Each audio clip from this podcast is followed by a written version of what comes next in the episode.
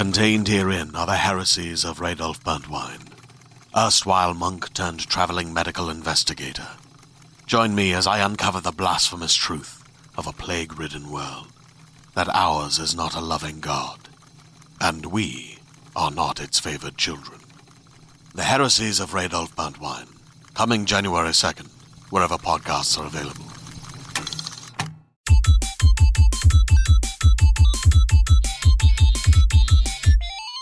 Hello and welcome to the IGN UK podcast. I am Chris. Uh, this week I'm joined by Gavin. And we are spoiling you yet again because we have another guest. And it's a really good one this week. It's a gentleman called Gary Whitta. Hello. Hello, Gary. Gary Hello. is a games journalist turned screenwriter, turned comic book writer, turned game writer, turned book writer now. I do a lot of turning. Yeah. Apparently, yeah, well, you've done it all though. I've done a bit. Yeah. a It's, bit. it's impressive. I'm quite old, so I've had time to do lots of things. and you're also pretty much the perfect guest because those are all the subjects we cover on this podcast. yeah, I know. I'm like the IGN. Like if you built good. like an IGN podcast robot, Yeah. it'd, It'd be you. Be kind of like me, I suppose. If we were in America, you'd be our the MVP, I like that. and Yeah. you're now you now live in America. IGN MVP. Yes, and in fact, I'm very good friends with a lot of the IGN guys in uh, the US. I Yeah. actually, I was there. I, I'm old enough to remember. A bit like Grandpa Simpson telling all these old stories. um, I remember when IGN was created, when it was wow. Imagine Games Network. And That's what the IGN originally stood for. Yeah. and I used to work for a, a company called Future Publishing, which they did an American. I was the editor of PC Gamer back many years ago, and Yeah. Future became or, or launched an American version of itself called Imagine. Yeah. and Imagine Games Network was the was the online part of that, and Oh, then wow. many years later, it's you know, obviously spun through different iterations, and IGN is now Yeah. this big thing. And Future. But, um, yeah, I'm very friendly with a lot of you know uh, Greg Miller, who just left IGN, but he's a good friend of mine, Naomi Mm-hmm. Thank- Kyle. thanks and, for bringing uh, that up. Well, I tell you, I know that was not an easy decision for him because he loves IGN so much, but he wanted to, you know, it's everyone's kind of doing their own thing yeah, and it's not. We've all stayed friends, and he'll continue Yeah. to do bits and pieces well, Greg, us. you know, who knows. I don't know if I, I might not. I, might, I, I reevaluate my friendship with Greg on a daily basis. You never know. So I was going to kick off proceedings, Gary, by trying to, to give the listeners an insight into who you are. I want to know what your favourite game, film, and TV show of all time are. If there's any chance you could pick one of each. It's really hard to pick just one Of like that, isn't it? I mean, I do have like my top fives and things, and Yeah. I, I, I constantly reevaluate them. Interestingly, just this past week, I decided I, I my top five films. I move them around all the time. Yeah. Mm. There's a couple there that are just locks that never move, like The Empire Strikes Back will never ever leave it. Yeah. that's always in there. Um, and then there's always ones that are kind of on the bubble. There's been a bit of uh, movement lately. Okay. I put Big Trouble in Little China in there last Nice, year. yeah. And uh, just this past year, it's funny. It's one of these films that doesn't get talked about enough. But whenever you mention it, people's eyes just light up because everyone recognizes what a great film it is. Master and Commander is one of my favorite films of all time. Well, I was not expecting that. No. It's a tr- it, it- it's it's my greatest regret as a film fan Yeah. that I never saw it on the big screen. Right, okay, Because yeah. it came and went without any noise really, Yeah. and I didn't think to go and see it. And then I saw it saw it years later on DVD, and it just absolutely blew me away. If you take any one thing from this podcast, go and see my you know go see Master and Commander with Russell Crowe. It's an absolutely Hmm. fantastic film, and I'm de- I'm constantly looking to see like if it's ever going to like be. Brought back to the big screen, like in a you know Yeah. revival or something, because I would totally go and, and see it was it. was supposed to be a franchise, you know? There's a bunch of books. That It was. Well, supposed to- Patrick O'Brian wrote all these amazing books, and they Yeah. did the first film, which I think combined a couple of the Yeah. The first two books together. And the idea was it it was going to be a big franchise, but it didn't make enough money. Mm. Um, and it, you know, we we live in an age now where we have we have four Transformers films and only one Master and Commander, so something's not right. So we got, is that three you've listed there? So I did Empire, Empire, Big I Trouble. did Big Trouble, and Master and Commander. Yeah. And then um, the other ones that moved, Die Hard's always in there. Yeah, Um, and Raiders. Yeah. Nice. Okay. You're a true, you're a good true list. man of the 80s. Yeah, I mean, Yeah. yeah. I That's mean, a lot of us and again, there's others that keep moving around. Back to the Future comes in and out. Midnight Yeah. Run comes in and out. But you know, I often, you know, myself and other screenwriter buddies often talk about like how close you can get to the idea of a perfect film. Yeah. And Raiders and Back to the Future and um, Empire are often. Jurassic Park, I think, is another one. Yeah, are often definitely. it's very, very unless you want to be like the ultimate nitpicker, and we are in a golden age of nitpickers these days Exactly, with the internet. Um, it's very, very hard to find any significant flaws with any of those films. Yeah. Yeah. So that's what we all aspire to is to make something that good. Well, the fact the fact you you mentioned Empire it gives us a good excuse to talk about what your job has been for the last year. So, what what have you been working on? Uh, I just got done working on what will be one of the new Star Wars films. Um, I worked on it for pretty much an entire year. And as I'm sure you will appreciate, there's very little I'm allowed to say about any of it because they take secrecy Yeah. very. If you look at you know all the secrecy surrounding JJ's film, all of that applies Mm. to the one I worked on and to all of them. See, that's why we should have got him drunk before starting the podcast. Well, I, I, I quit drinking a few years ago. was in gonna a anticipa- challenge, he doesn't drink. Yeah, I, uh, in, in, in anticipation of this, five Yeah. years ago, I thought I might, work, might write a Star Wars film one day and then go on a podcast drunk. So I should probably st- stop drinking now, Yeah. so that that can never happen. Um, and look what happened; it worked out. Um, no, so I worked on it. It was, I, I mean, I will come back here. Uh, in a year, in, in a couple of years, in December of Yeah. 2016, when the film is out, and I'll happily tell you Yeah. all of my stories of adventures in a Excellent. galaxy far, far away. But this is Gareth Edwards. Gareth Edwards, who directed, uh, who's another Brit. He's a, he's, a, he's a boy from Nuneaton. He is, yeah. Uh, who directed a, a terrific little independent film that he wrote and directed called Monsters, which if you've never seen it, see that. Really, really good. And then he made the uh, uh, Godzilla, which you saw last year. And he and I worked together for about the last year on uh, on the Star Wars, uh, the first Star Wars standalone film, the one that will come out between episodes seven and eight. And I already feel like I'm veering into like even though all this stuff is, I get very nervous whenever I talk Sure. about it, especially into a microphone. Yes, Yeah. it was brilliant. By by far the most. Um, uh, rewarding and fun creative experience I've ever had. Like the 12 year old kid in me was just losing his shit like the whole time Yeah. that I was doing it. Yeah, and I as a, as a fan, I like the fact that a man who's is one of his favourites, if not his favourite film of all time, is Empire Strikes Back, is writing a Star Wars film. That just sounds good to me. Yeah, I agree. I mean, you know, it's it was it was one of those things where you're constantly pinching yourself because I mean, it's it's true of a whole generation of filmmakers that um, the the original trilogy of those films I think inspired literally, like I said, an entire generation of, of so many great Yeah. filmmakers will tell you that Star Wars is the film that made them want to be a filmmaker. Uh, it's this, just this monumental edifice in popular culture. So to get to you know contribute a small piece to the legacy of that is just mad, and Yeah. uh, it was very nerve wracking, but also just. Like like I said, I'll come back another day and I'll tell you. I will tell you stories and, and show you pictures. I've seen things you people wouldn't believe. How, how- um, just well, the last one on that su- on that subject. How does the film end that you've written then? uh, with the credits. ah, Yeah. very good, very good. Uh, so, have we got a game or a TV show that springs to mind? TV show. It's hard, isn't it? Because you know you're always comparing like the stuff that's around. Is, that's in your like Breaking Bad is the best show I've seen in the last ten years. I know that. Uh, but in terms of like what what meant a lot to me when I grew up, I mean, like the original Star Trek was incredibly important to me. That's another one that I would put in the list of like if you make a list of what, what are the things that made you want to be a writer. Yeah. the original Star Trek, and it really really bums me out that Star Trek is not. I think it's a crime anytime Star Trek's not on television. It should be constantly on television. Like there should always be a version of Star Trek Yeah.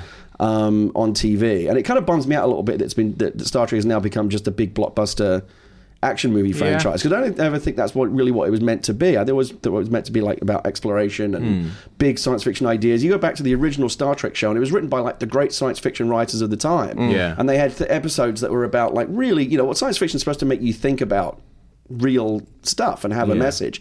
The original Star Trek did that brilliantly. Um, and I enjoy the new Star Trek films, but I think they've basically just become Yeah. kind of more generic action blockbusters that happen to be set on the USS Enterprise. Yeah. It sounds like with this third one, they might be trying to get back more to the roots of Star Trek. I think the original idea was like grab them with big explosive Exactly, action, yeah. build the audience, and then maybe kind of do some more Star Trekky Yeah. stuff. So, Well, I- that's what it sort of felt like at the end of the first one. They said, you know, they were going off to go on these new adventures, and then they Yeah, they finally get to the five-year mission at the end of the of the second film. So let's Exactly, hope that, yeah. that they that they go and Yeah. do some of those Well, things. I'll do just a quick segue here because we'll, this is an email that we've received, and I was going to save it till the end of the show, but um, it's from Harry Ri- Riat, and he's talking about the. We talked about what TV shows we'd like to see come back. Yeah. Um, because of the X Files potentially coming back, and he said, "I would personally like to see a quality Star Trek show, and was surprised it wasn't on your podcast list. It's been far too long since the Next Generation and Voyager. The storytelling on those shows was excellent and always kept me engaged."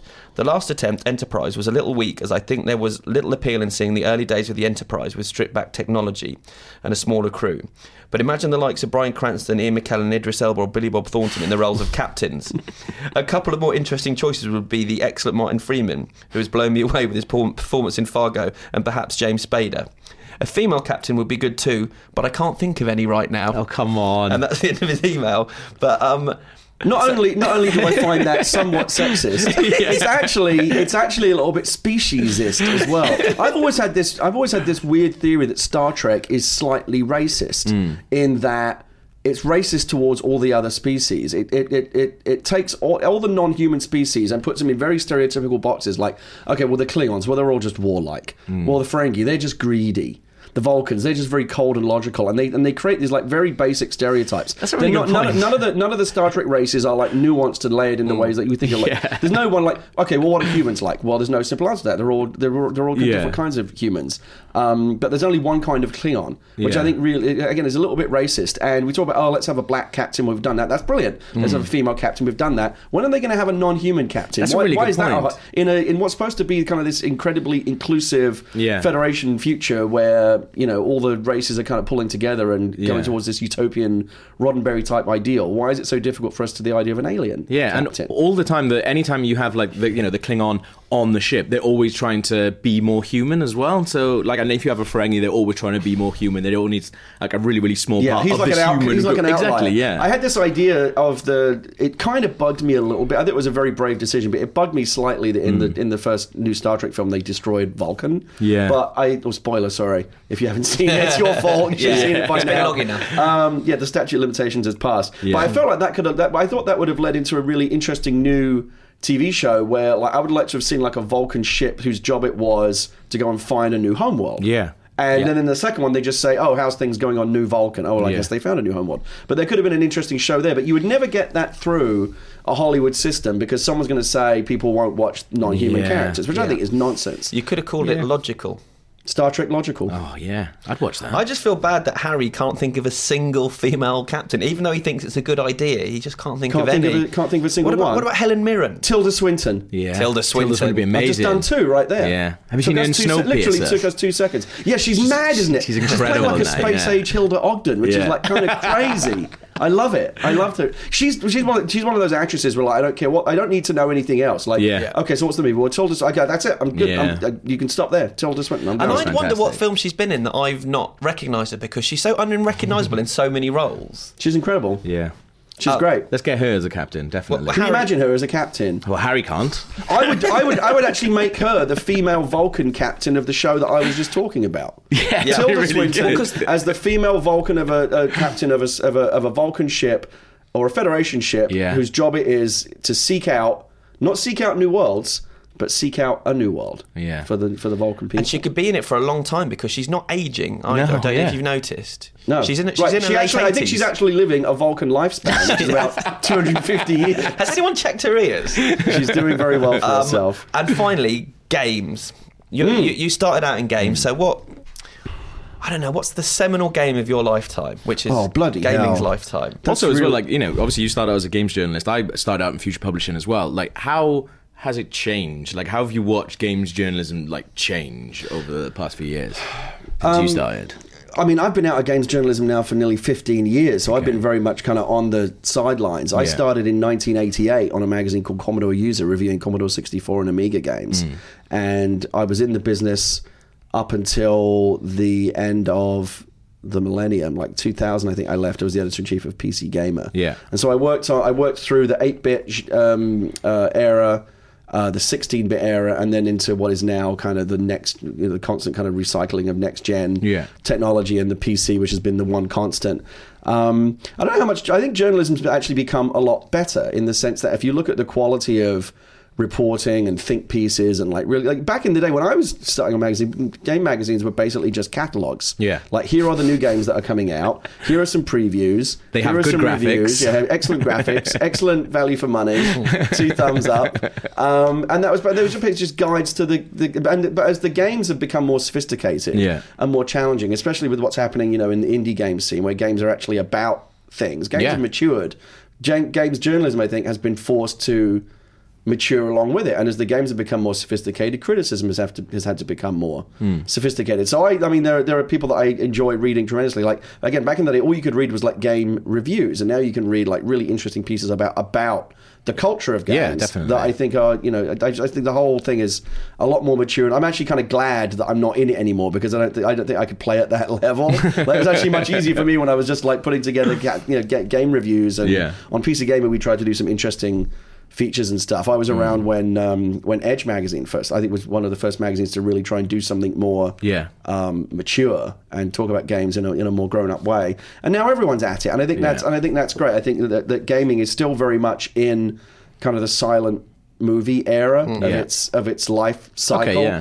Um, we're still figuring out like how to tell interesting stories in video games. Mm. I think you know, twenty years from now, we'll look back at what we have now and go in the same way that you look back at like the Atari Twenty Century now. Can we? Can you believe we ever played that? Yeah. You'll be looking back in twenty years at like Uncharted Four and Yeah. going, "Can you believe we ever thought that was impressive?" And that's really exciting to think about that. Yeah, no, definitely. Um, so it's it's been fascinating to see both the evolution, not just of the medium itself, but of the criticism around it, because both have, as one matures, the other is forced to mature with it. It's really Yeah. Yeah. interesting. But favorite games, again, it's another one. It's like the ones that I grew up on when I was a kid. Um, there's a Commodore 64 game called Paradroid, which is my one of my old, all-time favorite games, and it's Yeah. desperately, desperately in need of like a big 3D Unreal Engine remake. They That'd could awesome, totally yeah. do it. It'd be really cool. Of this, of this like last generation, probably my favorite game. I mean, you know, the, the games that I've sunk the most time into, like the big AAA titles. Yeah. Uh, Mass Effect. The Red Dead games, you know, all the kind of. I'm not going to come like come out of left field with anything here, Yeah, yeah. Except to say that, and this is the only controversial thing I would say. My favorite favorite game of the last ten years was Journey. Okay. I think it was the. I think It was the. You know, I was very very glad to see that it won every Game of the Year award. That Yeah, no, year. it's fantastic, it's an yeah. absolutely like it's as close. I think it's as close to genuine actual art as games have ever ever come. Yeah. I played that. I didn't know what to expect going in, but a friend of mine just said, "Do this. Yeah. it only takes two hours to play." Unplug the phone, turn all the lights off, don't be interrupted, just Mm. play it for two hours solid. And don't like save and come back, just go all the way Just do through it, yeah. in one two hour session. And I did, and at the end, I mean, we've all played it, right? We've all played it to the end. Yeah. It was just so emotionally affecting, and I really like a game. It was a game that moved me in a way that I didn't think Yeah. it was possible for that Definitely, medium yeah. to do. I was just emotionally touched by it. Brothers, A Tale of Two Sons, I think did it. Yeah, had a similar effect on me, and I think that's where we're going. We're going towards games that are not just increasingly fun to play, which used to be the only thing we cared about. Yeah. But now it's again we're, we're judging games the same way that we judge more mature mediums like literature and films and hmm. television. Like how does what does this say? What does this say to us? How does it make us think about our lives and the world around us? How does it emotionally move us? We never used to care about that with video games. Yeah. Now we do, and I think that's a really great sign of how that how this medium has matured. Yeah. We haven't matured at all, but the games have. It, it's, Yeah. it was a suggestion of what the potential of games could be if you're not just going to go down this linear path of Yeah. shoot 'em ups, football games. You know, it was Yeah, just- and again, there's still a place for that. There's still a place for like just turn your Definitely, brain yeah. off and shoot things and kick a ball around. Mm. No one's no one's ever expecting the, the new FIFA game to emotionally move us, mm. but the fact that there is now a whole new. It's interesting how it's the, the, talk about how things have changed. It's really interesting how it's been really cyclical. When I started. Again, I wore an onion on my belt, which was the style, the style at the time. I am very much a Grandpa Simpson of this conversation. Um, games were predominantly made by one person, literally in a bedroom. There's a Yeah. really, I mean, there's a really interesting documentary that came out last year called "From Bedrooms to Billions." I saw that, yeah. It was about this whole, you know, this world like people like Andrew Braybrook and Matthew Smith who created Yeah. the great games at the time. And It was literally one person who knew assembly language, who sat with their computer and made a game Hmm. and put it on a cassette tape and sold it to whoever. And uh, it was one guy created by this one person because Yeah. games were small enough. They were created in like 16 or 48k that one person could create the entire thing. Now, games are created by 250 person teams and have $100 million budgets. And so, what- I- I- over time, it became less and less about the one really smart guy Yeah. who could create something genius and put it out there with a vision. And it became more. It became more like Hollywood movies with these Hmm. big mega productions. And those games are great, but I always kind of felt bad that the kind of the one man, the kind of auteur, went away. Yeah. But now it's coming back. Definitely, with, you know, yeah. independent gaming has become a big deal. You've got people like Jonathan Blow, and I guess not anymore, but for a while Phil Fish, Fish, yeah. he's really smart. And look at Notch. Notch is the perfect example. Like one, literally one guy in his bedroom who created something that became a, a, a global sensation. Have You've seen the house he lives in now? It's ridiculous, So it, it has kind of come back around, and now I think it is a little bit similar to the to the to the Hollywood movie world in that Yeah. you've got these big what we would think of as like AAA movies like Star Wars and you know J.J. Abrams films and you know big blockbusters. Yeah. But there's also a really vibrant, interesting independent film scene, smaller budgets, smaller teams, where you can do things that are more daring and interesting because you don't have to worry about you know Definitely, finding a big audience. Yeah. Um, and it's similar to now what we have. We have, you have your Uncharted's and your Last of Us and your Mass Effect and your Red Dead's and those mega games, Mm. Destiny, what have you. But you've also got um, Spelunky and Yeah. Braid and Journey and Limbo and these and really, really and you know Papers Please and these Mm. games that actually are again because they don't because they have smaller budgets and they don't have to worry about uh, recouping massive course, development yeah, yeah. costs, they can try to do more interesting and daring things. And I think that a lot of AAA developers look at what the independent developers do, Yeah. the risks they're taking, and are, are inspired by that. And the independent uh, scene, I think, is also helping move the big AAA development world towards more mature and more interesting stuff. Definitely, yeah. Cool. So uh, we normally talk about what we've been up to. Have you done, seen, watched, been anywhere, Gav, of any interest? Because I haven't done much. Other than the Super Bowl, no. Okay, well we're going to come to that. Yeah.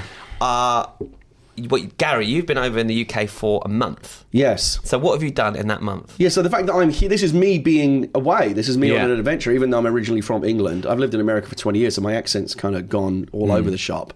Uh, but I've It's kind been- of Australian. Like, Don't say that's the worst thing you can say to me. I apologise to any Australian, uh, uh, but I, I, I was I'm originally from the East End, and I used to sound like someone from Albert Square, and then I moved um, to America, and you I picked up this weird accent. Anyway, so I've lived there for 20 years, Yeah. and uh, this is actually the longest I've ever been back. I've been here for a whole month. Mm. I came here literally to kind of finish off on.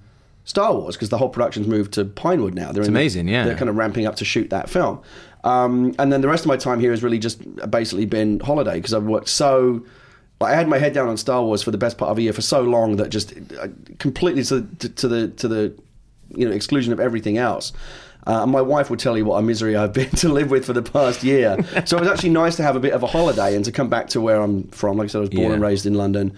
Uh, to be here and fortunate also to do some fun stuff. So I got to go to the premiere of uh, Kingsman. Yeah, we Secret were both, Service. We were both at Kingsman Secret Service. Uh, we both enjoyed it. It's fair to say. I enjoyed it tremendously. I, I, well, I, mean, I'm obviously biased because I was going to say you had a better reason to be at the premiere than me. So what was your reason? It was actually really interesting. So I'm doing so the next project that I'm doing. I'm literally starting it next week when I go back to San Francisco. Is Yeah. Mark Millar's uh, next film. So Mark, obviously, as people know, did Kick Ass and Wanted, and now Kingsman: of The Secret Service, and he Hmm. has this incredible track record of creating comic books which become movies. I Yeah. don't think he has a single comic book that isn't actually like set up to be a movie somewhere. It's incredible. What They're he's even done. basing um, Avengers: Civil War on his Avengers. That's right. run. So Yeah. Civil War. Incredible. Mark. So, so apparently the heli he came up with the helicarrier and all kinds of stuff that is now That's very cool. in the Avengers And world. Fantastic Four is largely based on his on Ultimates. his, his Some version that. of Fantastic Yeah. Four. So uh, Mark's obviously a, a titanic figure in comics. Um, you know, through his contr- contribution to the Marvel universe, and now his original stuff.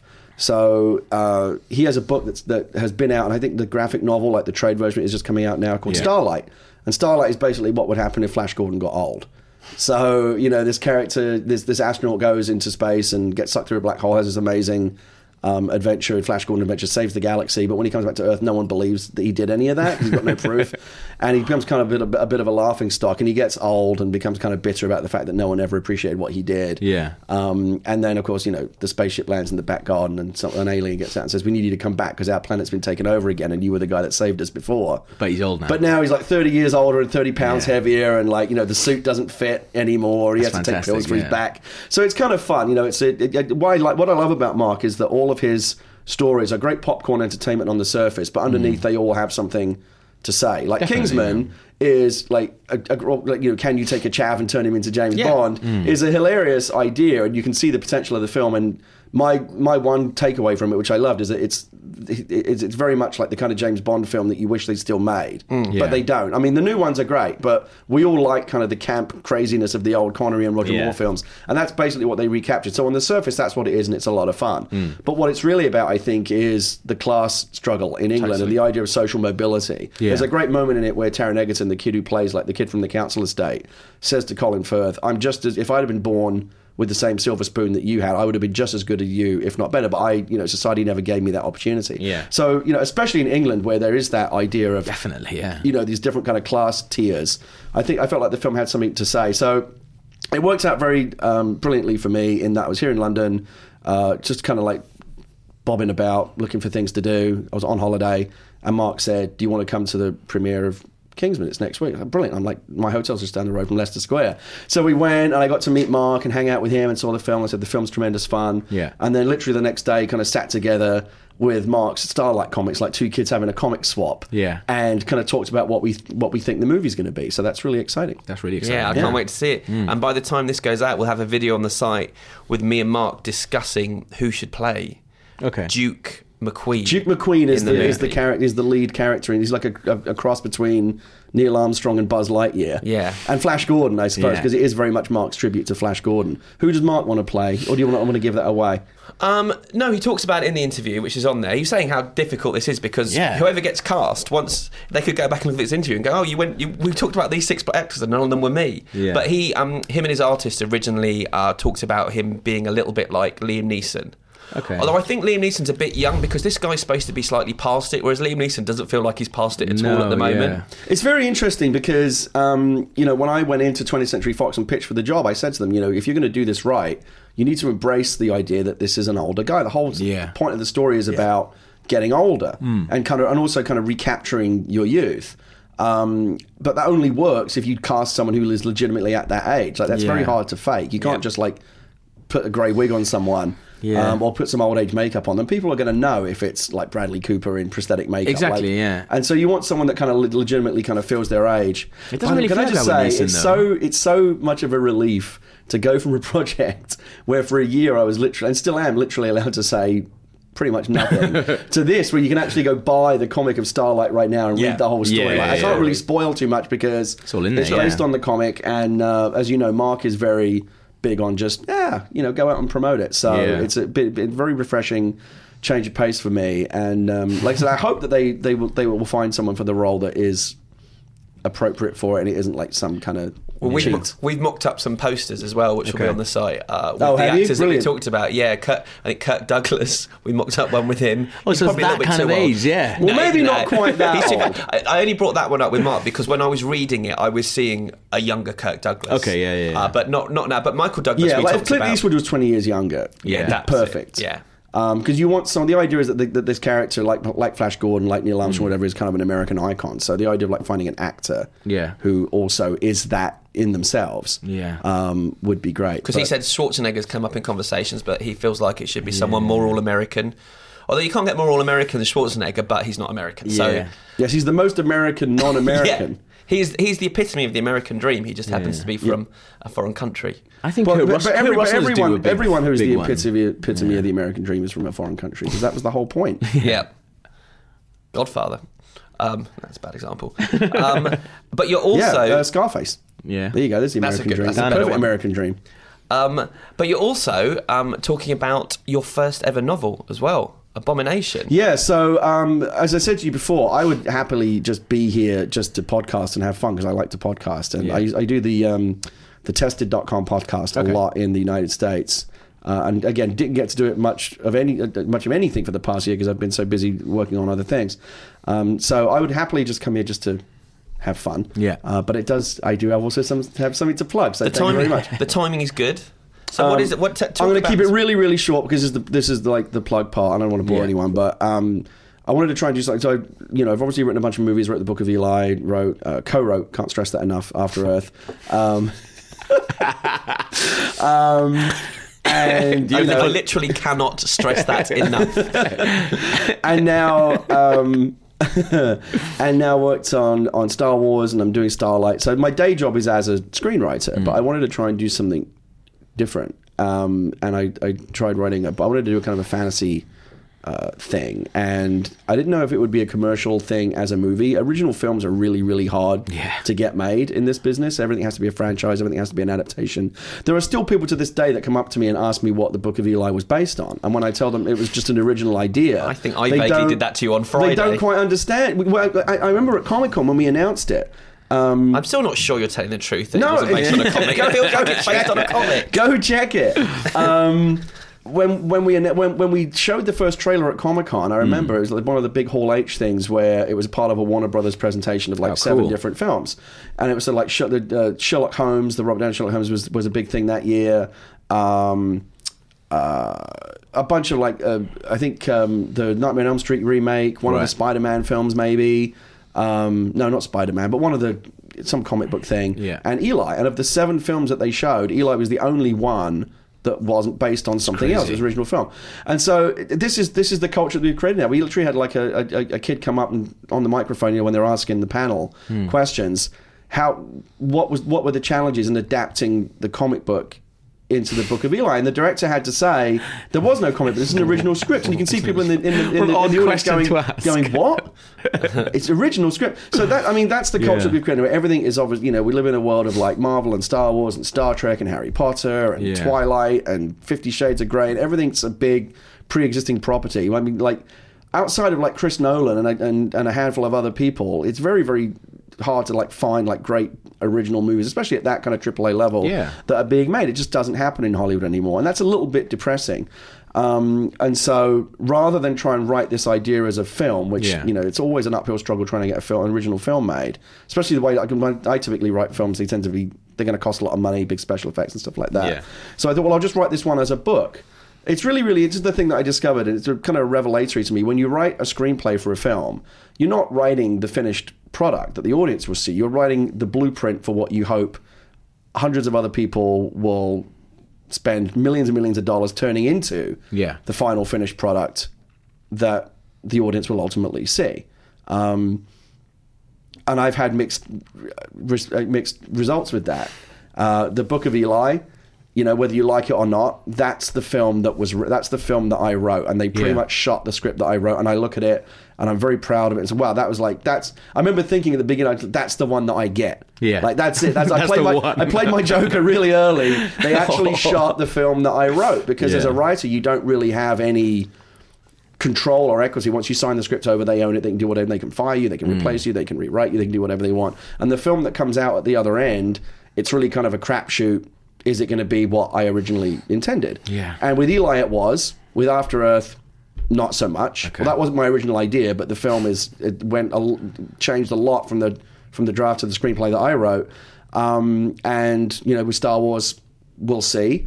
And with everything else that I do, it's, the, it's every writer will, t- every screenwriter will tell you the same story, and it can Yeah. often be frustrating. And it's particularly frustrating when it's something that you create yourself because that feels like your baby. But then you kind of have to give your baby up to someone else and let them raise it and, and turn it into the Yeah. finished thing, and you don't know what's going to come back at the end. So That's this is all- hard, especially with something like Star Wars, where you think you you know you spend a year of your life on it, and then you have no idea what's coming back. Well, but you're also but you're also very aware of the fact that that is someone else's property that you're just very privileged to mm, even be so, yeah. allowed, you know, to work on. And then, I imagine they're paying you well for it, that, that privilege as well. Um, but it- like I said, it's it's tougher when you create something of your own, and I, mm. I generally prefer not again with something like Star Wars. Obviously, you're going to make an exception, uh, but I prefer not to work on other people's stuff and try to create my own original things. I Yeah. think Mark Millar has been very successful. I, I think Mark, uh, the, uh, the, uh, so even though he was like tremendously expen- uh, tremendously well expensive, I'm sure as well, but tremendously uh, successful Marvel writer, Yeah. um, decided that he just didn't want to work on other people's characters anymore and wanted to create his own characters that he Yeah. owned and went off and, and was very successful at that. So I try to do that. I try to create my own stuff and um, was got very lucky once. Don't necessarily know if I will be again. So for this next idea that I had, I thought, well, rather than write it as a as a movie, I'm going to try writing it as a novel because that is the finished product, right? The book Yeah. that you write, obviously, it goes through an editorial process, um, but you are ultimately the author of that product, Yeah. that thing No matter that the what, audience yeah. will see much more so than in a film where really the, the director is really the author of the film Hmm. and again if they use your script great uh, who knows i often i often tell people and people laugh when they hear the story because it seems preposterous but this is the daily reality of hollywood if stephen king wrote a novel and his publisher came back and said well stephen we love the new novel but we're not thrilled about the third act so we're going to sack you and bring in john grisham to rewrite the third act uh, and maybe your name will end up in, on the book. Maybe it won't. Who knows? Hmm. Uh, we'll see. That you again, you laugh Wow. because it's preposterous, That's right? and very, yet that's very good that's the daily yeah. reality Yeah. of working as a writer in Hollywood. Hmm. And so the idea of running it as a book, I just there was a way to kind of tell a story that would not go through that filter through that process. And at the end of this, when the book comes out, if people like it, I can take all of the credit, and if Yeah. people hate it, I will take all of the blame.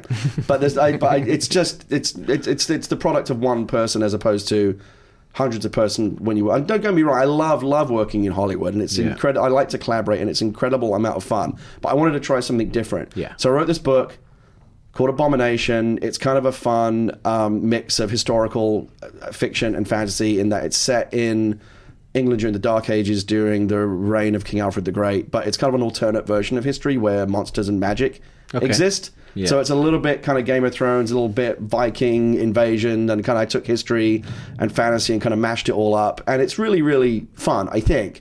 Um, and we'll see. I mean, the people. So you know, the people that have read it so far seem to really like it. Oh, that's And, cool.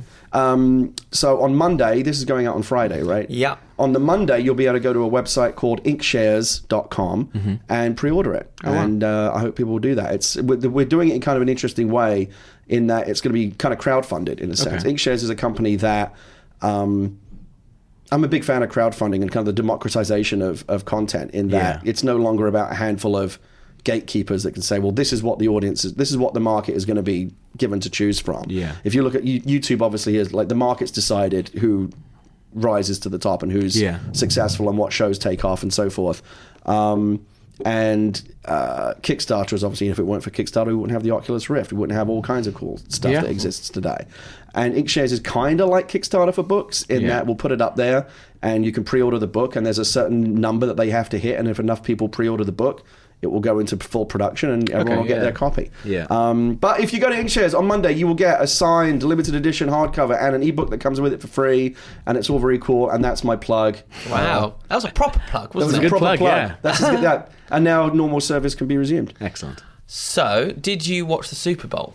I watched. Oh my god! I'm so. You know what? I've had the worst luck in my life with sporting events where like it's always the one where I'm like, ah, I won't bother. Yeah. Mm, It's like, a good one. It one. was like, oh my god, That's did you see? I, yeah. I ended up missing the best one. Like it was a few years ago. It was like the best Wimbledon final ever, and it was the only one that I missed. Yeah. Uh, so because I'm here in the UK, of course, the time's all off. Hmm. Typically on Super Bowl Sunday in the UK, sorry, in the US where I live, especially on the West Coast, it's on in the middle of the afternoon, and you can sit and watch it, and that's your Sunday afternoon. Here, it didn't start until midnight. Yeah. Yeah. So um, I didn't really have a dog in the fight. I'm not. I'm, I'm a San Francisco 49ers fan, so I never really have to worry about the Super Bowl all that much. um, but I've got a lot of friends uh, who are Seahawks fans because there's a lot of games, a lot of people that work at Microsoft and Yeah. um, you know Bungie and places like that up there uh, are big Seahawks fans, and I've got a lot of friends on the East Coast as well. Somebody Yeah. said it's like PAX. Prime versus PAX East. It kind of is a little bit like that. Um, so I was like, you know, I was just kind of like, may the best team win. Yeah. Um, maybe a little bit of an edge for the Seahawks because I feel, I feel like they're just a, a fun team. Yeah. Um, and I watched the first half. And it was tied, right? 14 14. I was like, okay, well, that's good. And then Katy Perry came on on the line. I was like, That's I, I just don't need yeah. it. But then it turns out that I didn't see I have to watch it on YouTube. Apparently, it was really, the halftime show was really fun and was really, really good. good, and people yeah. like the Dancing Sharks and all Yeah. that stuff.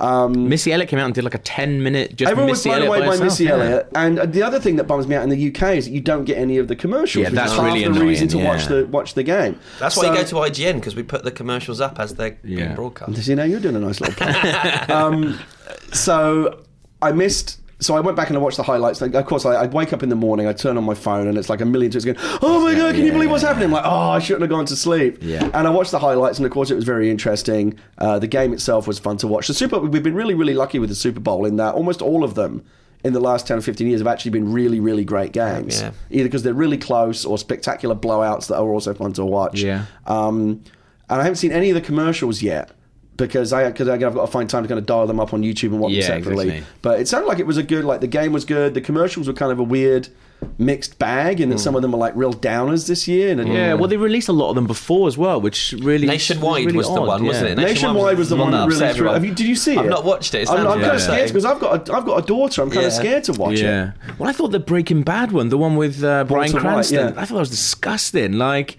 I, I don't know. Like maybe Americans give over that. I just thought it was really. It always it always kind of bothers me when things that I mean, is the, we live in a commercial world. Yeah. I get it, and everyone needs to earn a living. Of course, yeah. Like for like, I don't know if you've seen it, but there's a there's a I can't remember what chocolate bar it is, Right. Where they took uh, Audrey Hepburn and they kind of photoshopped her, Yeah. like a chocolate bar into her hand awful, from like from. I think it was from La Dolce Vita or one of the one of the Yeah. old films. And I'm like.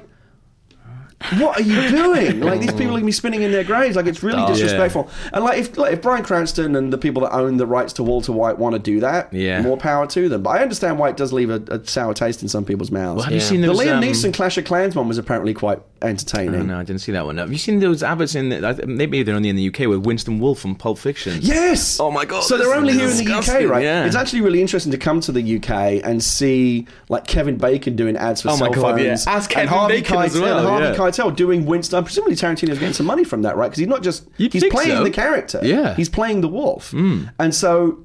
And what's weird is you never see those commercials in the in the same way that you know they do those deals where like they'll go To Japan. to, to like- yeah, Japan yeah, and yeah. sell It's a fizzy Japan. drink. Yeah. Schwarzenegger in Japan. But there's a very specific rule that those can't be shown in the US. Yeah. Like Yeah. it wasn't until I came to the UK a couple of years ago that I realised that over here George Clooney is as well known for Nespresso Yeah. as he is anything Oh, else. yeah. In the US, no Yeah. one knows that.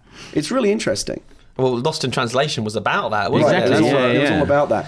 Um, so yeah, it's weird to see Kevin Bacon and uh, and Harvey Keitel and uh, yeah, all these. I can kind sort of understand Kevin Bacon, but Harvey Keitel, you think, come on, mate. Harvey Really? Keitel needs to You feed his kids some as much yeah. as the next guy. I guess so, yeah. So, did you watch the trailers? I did, yeah. And what was your favourite of the Super Bowl movie trailers? it was always going to be Jurassic World. That's Yeah. always going to be like. Now the first trailer for that landed with a bit of a thud, didn't it? But this one has turned some more people around. I, I don't know. I mean, I think there's a lot to be said. There's a lot in the trailers that have been shown that people can can easily not like. I think because there's a lot of odd things being done. And a lot of different things being done from the films, but I don't know. I'm just I'm on board. It's, I know I love Jurassic Park. I love Chris Pratt, and I love Colin Trevorrow. And I think I don't know. I think it's going to be a really. And good there is one. basically goodwill for it, right? And, and when you a lot of times when people bring back like older film series, Yeah. like whether it be Terminator or, or whatever, there's, there's, there's, there's sometimes some cynicism about that. But Yeah. people generally like are on board with the idea of a new Jurassic Park film. I found I it a think bit underwhelming. I think part of the trouble was the CGI wasn't finished Hmm. uh, in a lot of scenes for that first trailer. And we did a comparison. We did a video on it yesterday, and it's amazing how different it is. You know, lots more dinosaurs, better looking dinosaurs. Entire backgrounds change, Yeah. and it's Yeah. just it makes you it gives you an insight into that. The same is true with Dawn of the Planet of the Apes. You could see the evolution Oh, yeah, of the definitely, CG through yeah. the trailer. They've got to show something, Sure. But it's again, and, now- and and what you again what you saw on Super Bowl Sunday, or Hmm. by the time it gets to the theater, it'll be even better than that. I miss the Exactly, days yeah. of, oh, and they still do it every now and then, but the, the full on teaser, though, the first Oh, one being a teaser where it's no footage from the film, but they've created something totally. Yeah. I mean, the original the Jurassic, Jurassic Park, Park it one, was, yeah. it was, you know, them It was finding their, the. their foot their footprint, wasn't it? I Like, remember. and you have the water. I remember. moving And thing, yeah. this is what I mean. The, the the age of the internet is, for the most part, brilliant. Yeah. But there are some things that we lost. I remember, as I think it was ninety.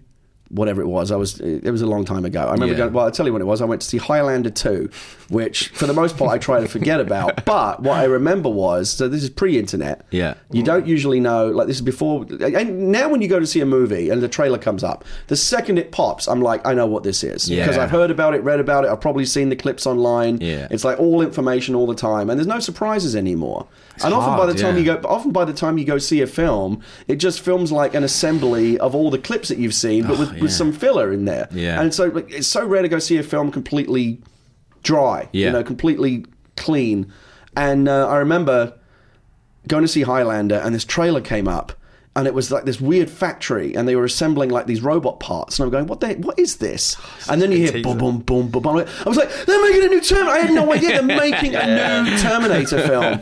And you see the head, the ro- you can go. It's one of the most famous teasers of all time. Remember, this is a robot factory. Yeah. And then the guy steps out, and it's Schwarzenegger. And I remember just losing, losing my. I was like, "Oh my god!" Because I had no idea. Yeah. But now, of course, like, like look at the new Terminator film now. Like it's all been dribbed and jabbed out as we go, and people just aren't super excited as much as No. Yeah. because like we knew we heard when it was announced we heard all the casting you hear every little thing from every fan site and by the, time, Yeah. the time the trailer comes out it almost feels like anticlimactic Well, my- I Yeah. miss those days film crit hulk who's a guy that I like to follow on Twitter Yeah, who likes he's a lot of very yeah. intelligent stuff about film hmm. mentioned that he stopped watching trailers a couple of years ago he just won't watch them Yeah. because you can make the choice not to watch it Definitely, go yeah. into the theater after the trailers have shown. Just don't click play on the button. So I'm probably not you doing any doing you any favors here. Yeah.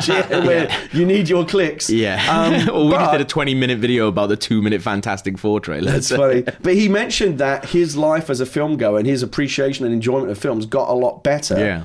Just going in and not knowing anything about it. Yeah, I sometimes shut my eyes.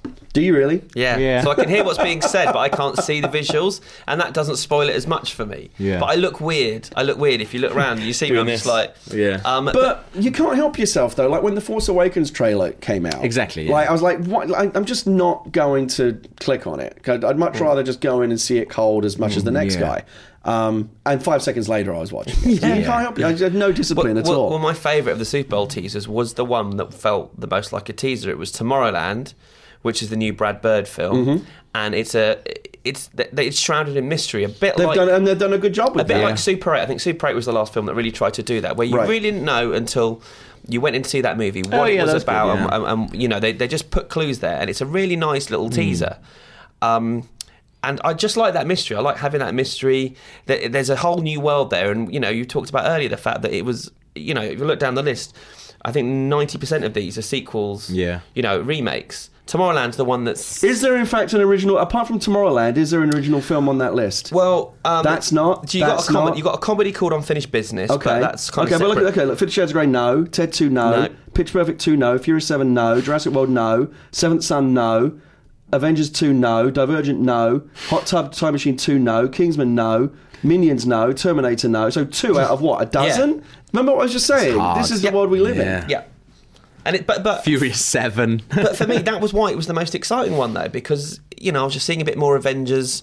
I'd seen footage before. We've seen the Yeah. first film. I just like seeing new stuff, and we just don't see nearly enough of it. And mm. it Yeah. gets me down. It's hard. So what? Uh, the one that I, the one that I probably saw the most traffic on, like the people that got the most chatter, was Furious Seven hmm. because they're driving cars between in, in Yeah. between skyscra- skyscrapers now. Yeah. something. Which surprised me because that was in the first trailer. That Yeah. scene of the car going between the two buildings. But I, I want to know what scene that that there. I'm like, I have to see the film because I just want to know the context for that. Like, how do they set that up? Exactly, How in the story do they get? Because this is often what happens in Hollywood. They will say, okay, we want a scene where Vin Diesel drives a car out of the window of one skyscraper Yeah. and crashes into another one. Now figure out how to get us there in the script, and you'll have to. You'll have It's to like, I figure it don't out. care No, how. I, I went to, Just I went- make it happen. I went Yeah. to a Q&A with Jackie Chan uh, before Christmas, and that was exactly what he was talking about. He said, "I come up with the stunts, The set and then I tell I tell them, and then they've got to write a story Yeah. around it. Yeah.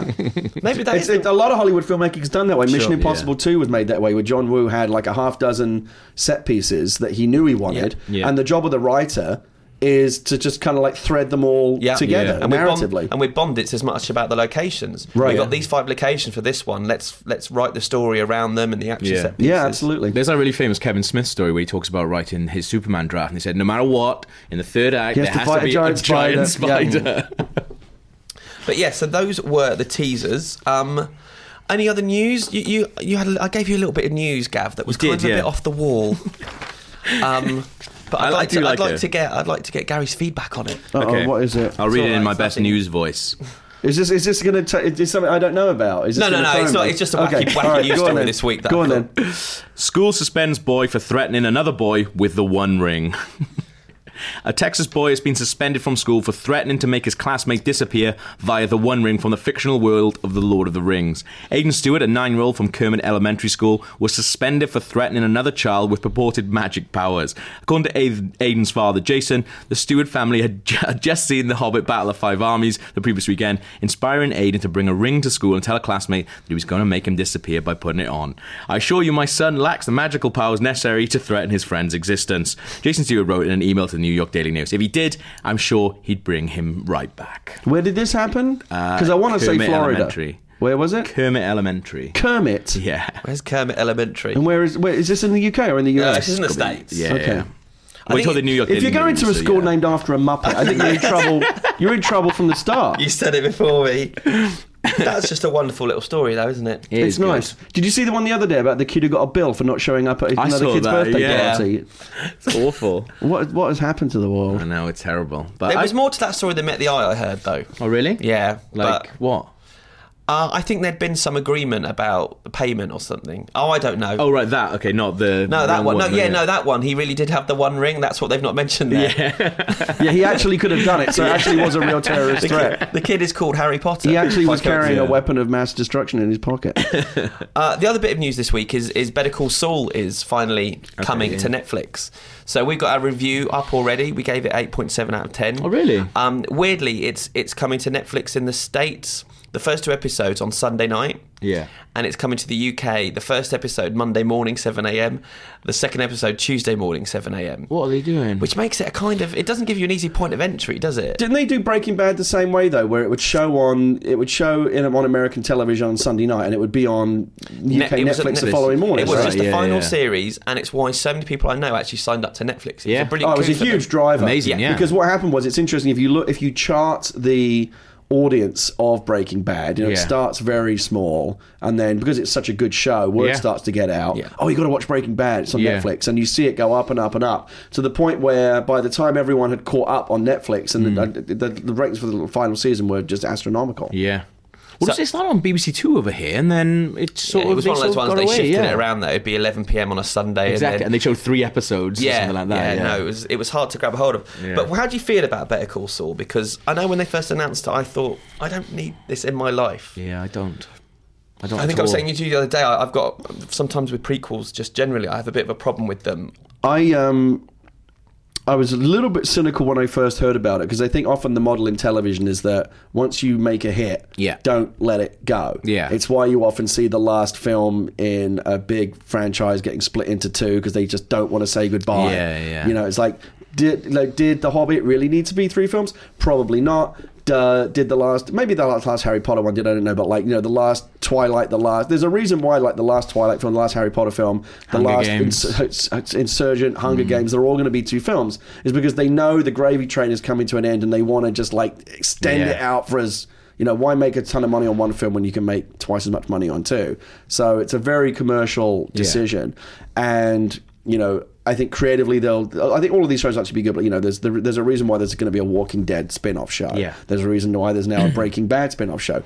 AMC has had, which is the network that Yeah. makes these shows in the United States, has had tremendous success with uh, The Walking Dead and Breaking Bad and Mad Men. Hmm. And then they and then but the second generation of shows that they've tried has been as very great, hit and miss. So you can understand a little bit why they've gone back to the well and like while we try and find the next Breaking Bad, Yeah. would you just make the next Breaking Bad for us, please? Yeah. Um, so I was a little bit cynical when I first heard it because I'm looking at it from a I see what they've done there. They just Yeah. don't want to let this, let this go.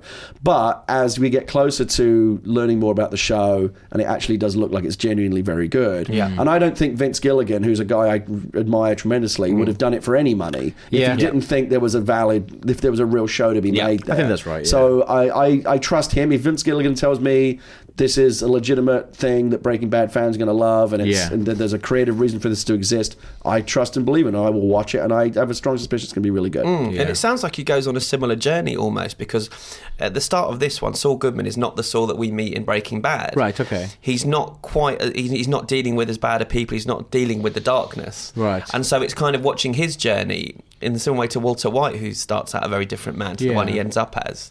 That's interesting So- then, yeah, because I've sort of avoided everything about it for the same I reason. as I just well, thought I couldn't be asked with it. And he's a great character. I mean, Yeah, you're, you know, in the original Breaking yeah. Bad, you're always happy when Bob Odenkirk's on the screen. Yeah, right? He's a tremendous character. Yeah. And you know, it's not.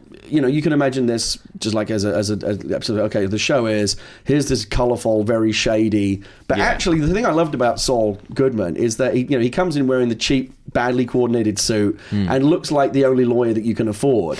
But the reality is, he was actually really shrewd and a really sharp lawyer, Yeah. and you know, very very good at what he did. Definitely, yeah. Um, and so the idea of that character, and he's got all these kind of shady, wacky clients. Like you can see that as like a Fox show. Yeah. But the the version of this where you're taking a character that we already know and love. And you know, I think they've probably done a very good. You know, everyone's into universe building these days. You know, Yeah. whether it be Marvel or whoever. That you know, they've obviously got five years of Breaking Bad that they can refer to, and you Yeah. know, Mike's obviously back as well. Yeah. And Oh, yeah, I suspect that him, down the yeah. line li- down the line, you know, Bryan Cranston and, and, and Aaron will show up as well. Mm. Um, and I'm yeah, I'm excited for it. I think it's going to be. And again, it's purely because I always look at well, who's doing it. Yeah. If Vince Gilligan had said no and they'd, and they'd bust in some other crew to do it, I'd be very very cynical about it. Yeah. But given that it is Vince, who you know, and again, Breaking Bad is probably the best television program of this generation. Mm. Did you watch the the finale of it? I was like, I can't remember when I was so on the edge of my seat, and I was so sad to see it go because it was such a great show, but also Mm. kind of relieved because I got to a point where I almost didn't look forward to watching it every week because that last season was so Yeah. stressful. Yeah.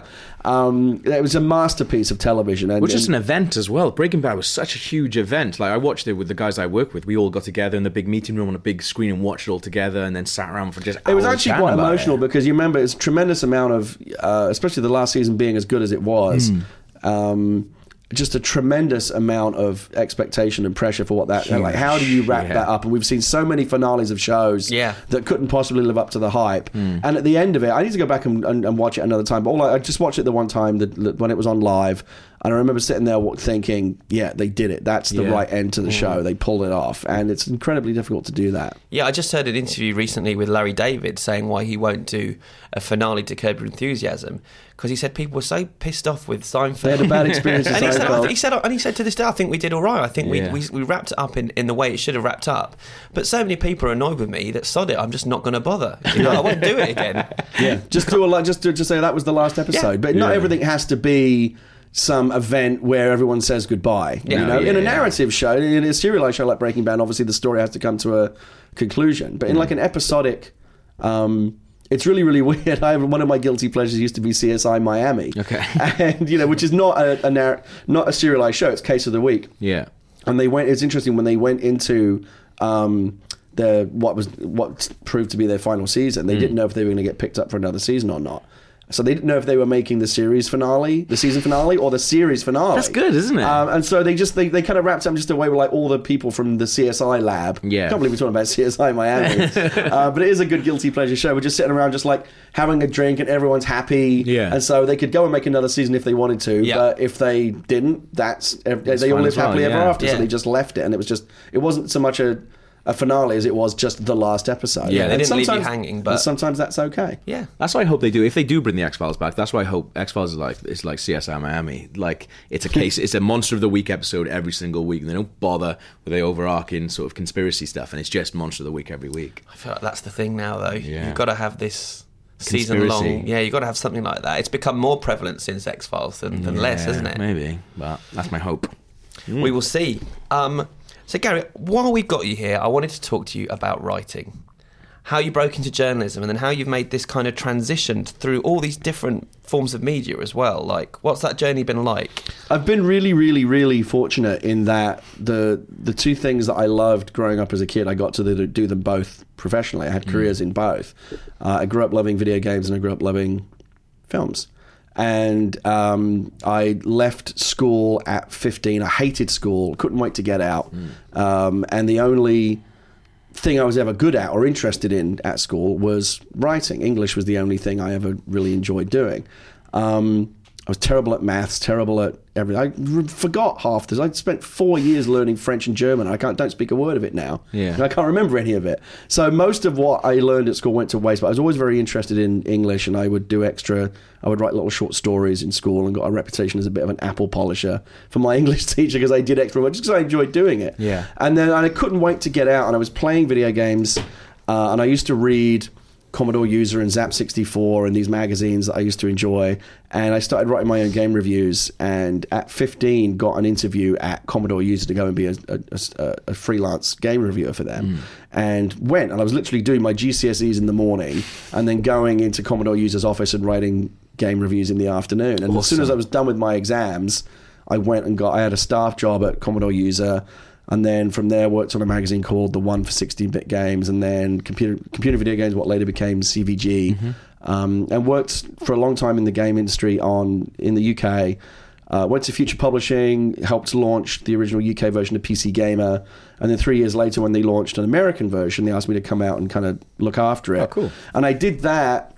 Um, partly because it seemed like it would be a fun thing to do, like a year in America, but also Yeah. because I was secretly like my what I really wanted to do was write movies, and I thought, well, that will get me that much Closer. and because it's changed a little bit now, but when mm. I was a kid, it was the idea of writing the kind of stuff that I loved, like Star Wars, Star Trek, Battlestar Galactica, even stupid shit like Knight Rider. You hmm. know, all the I grew up on all the Glen A. Larson shows, and I loved Yeah. those shows, and just genre, just fun stuff. And I used to I used to read, you know, Douglas Adams and all kinds of science fiction growing up, and I loved all of it. And I wanted to do that. But beyond like Doctor Who and Blake Seven, there's nothing like that on British. There's a weird kind of snobbery Yeah. towards it, and still is today. I think like Doctor Who is the number one show that the BBC has. It's their biggest, I think, alongside Top Gear, is like their biggest global export. Yeah. But the reality is, I think the people at the BBC are kind of embarrassed by it. They would much rather be making Wolf Hall and you know fancy costume dramas and Yeah. um, you know what what they consider real drama. And I think there's a weird institutional bias towards science fiction and fantasy and anything genre, anything that might actually entertain an audience. is a weird kind of bias against it. And so I thought, well, if I want to make the stuff that I want to make, it's just not going to happen here in the UK. I'd rather just go where that stuff is the norm. Hmm. So I, I, I'll try and break into Hollywood. And so going to America was like half of that. And then I worked on a on a on a uh, the American version of Total Film magazine for a while, and then what happened was in the year 2000 there was a big dot com crash, and a lot of my the company I worked for lost a lot of money, laid a ton of people off, and I had I got some redundancy money, and I had about a year. Uh, if I li- basically just lived on you know pot noodles for a year, I could and and like the cheapest lived as frugally as possible. I could live for about a year without actually having to do any work, like paid work. That's the dream right there. Well, it's, it's not quite as glam, not quite as fun as you might imagine. Sitting around in your underpants eating pot noodles and trying to think of film ideas. But I, I always said to myself when I was working in games magazines, I, hmm. I would try to do the film thing as a sideline. But I just, who has the time? don't get time, no, yeah. And then suddenly I've got all the time in the world. So I was sitting around. And I thought, okay, well, I had the ideas for films that I wanted to write, but I'd never actually sat down and really done it. Um, and I thought, okay, well, I'll I'll give it a try and I wrote over the course of a year, I think five or six different feature film scripts, just as kind of a learning. Just like I, I'm kind of much more of an autodidact than I am someone who like I don't learn very well from books Right. or from being taught things. And I actually think there's a, there's a very um, uh, somewhat disingenuous culture of read this uh, teachers and books that promise to, to teach you the formula of writing a hit film Yeah. which is all bollocks. A lot of it is nonsense. No one knows the formula to write a hit film. And if i and if they do trust me there's much more money to be made writing hit films than there is writing books about how to write hit films. So um, a lot of these people are complete charlatans and frauds.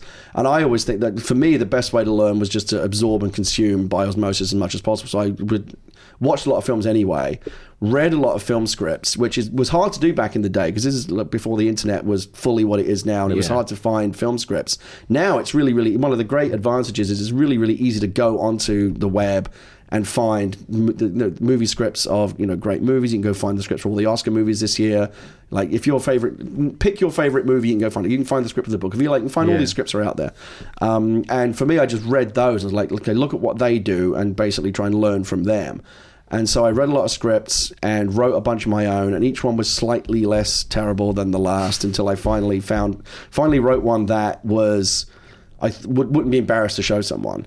And I sent it off to a bunch of agents and managers, and you you, you can find lists that will sh- that will um, uh, resources that will give you lists of people that accept unsolicited queries. Like you can't just send your script to CAA; they will Yeah. send it back to you unopened. They don't just accept scripts from anyone.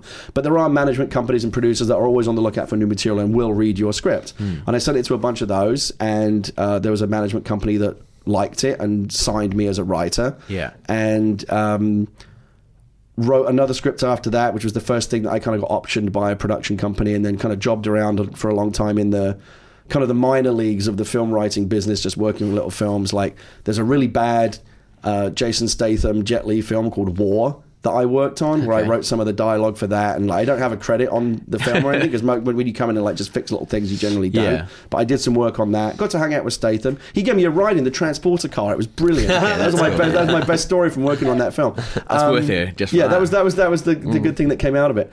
Um, and then I wrote Eli as a spec, and we sold that. And then once you sell like an actual film to a studio, and it gets someone like Denzel Washington attached, suddenly all these doors that you didn't know existed before open to you, and people want to come and talk to you about working on bigger films. Yeah. So from that, I got to work. I worked on the Warcraft movie. Uh, I worked on Akira. Uh, which I don't think is ever going to be made, but Warner Brothers just keeps trying to make. There's been like six writers on it since me. Yeah. Um, and I've worked on a bunch of other films. I did the Will Smith movie After Earth, um, and then Star Wars. And I've been working on, you know, I've, I've also been doing the game stuff as as well. It's been really really interesting that not just kind of going from games and into films. Yeah. As I kind of transitioned from that, as someone who now is a film writer, but has a legitimate background in video games because I did it for 20 years. Yeah.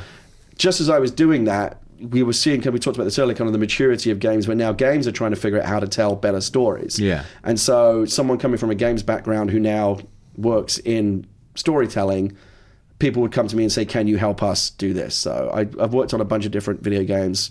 Um, most most well known, probably the the first season of The Walking Dead that Telltale did. Yeah.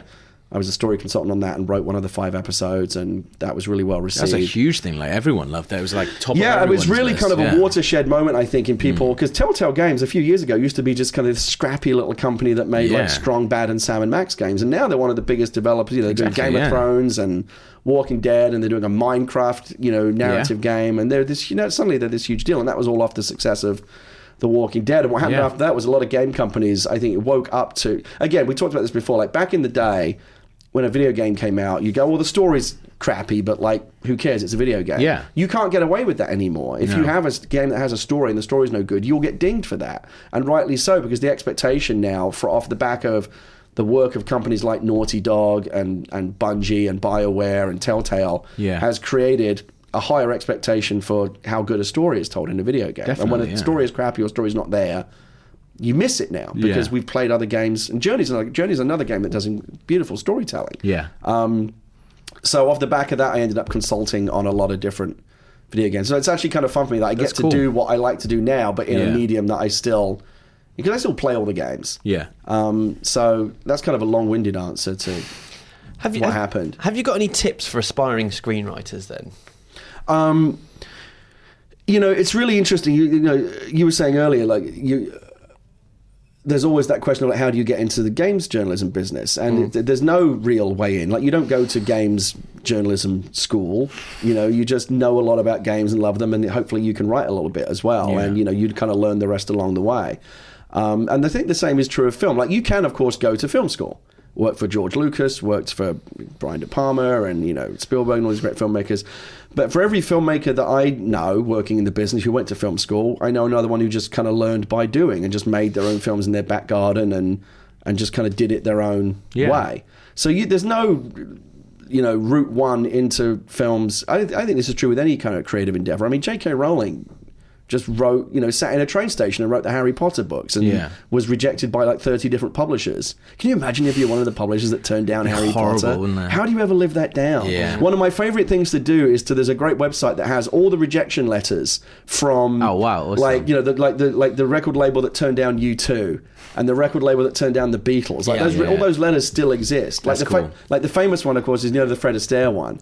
The Fred Astaire audition where the guy wrote can't sing, can't dance. Oh, yeah, yeah. Sorry, can't sing, can't act, can dance a little. Yeah. And that turned out to be Fred Astaire. So no one knows. Yeah, you know. ju- uh, on that subject, I saw it the other day. John John Cleese has it framed in his office. The letter saying, uh, "Fawlty Towers didn't like the script." Oh, yeah, that's like, right. just- Terrible. It Yeah. just isn't funny. Right. Yeah. That's what they said. So you know, and that I think I, I actually find that tr- great solace when because every writer goes. I think anyone in any creative field goes through this. You have that sense of like you're not good enough, and this is going to be terrible, and everyone Yeah. hates you. Um, you're going to lose, like the Joe Hallenbeck mantra, and it's especially true in writing. I when at the beginning of my career, um, I was very fortunate to um, uh, meet with and spend a day with Frank Darabont, who's a writing hero of mine. Yeah. And I told I was like I was just getting started. I hadn't sold anything, and he very kindly. It was really weird. What happened was like some he had done the mist, I think, and um, on a message. I don't. I didn't really go on message boards anymore, but I used to back in the day. Yeah. And I was actually um, just looking at some of your NeoGaf posts about uh, the Star Wars trailers. Uh, you trainers, sorry, yeah. Yeah, so I mean, Yeah, like yeah. I've basically given all. It's it's weird. You can't really be a professional And go on and, NeoGaf. and do, like you don't see you know Simon Kinberg and David Benioff and you know Rian Johnson hanging out on message boards very much Yeah. because you kind of have to put that away when you go become a Definitely, professional. yeah. You can. I mean, there are Aaron Sorkin used to go on and like get into flame wars with with people, and so you know if you more power to you. But like for me, it just became like I just, I just I, and, and again, who has the time? Yeah. Um, but so I used to be on I used to be on this film message board, and, and people were kind of ragging on um, the mist, and I wrote back and said, uh, my comment was like, "But this is the guy who made the Shawshank. Like, you can't really."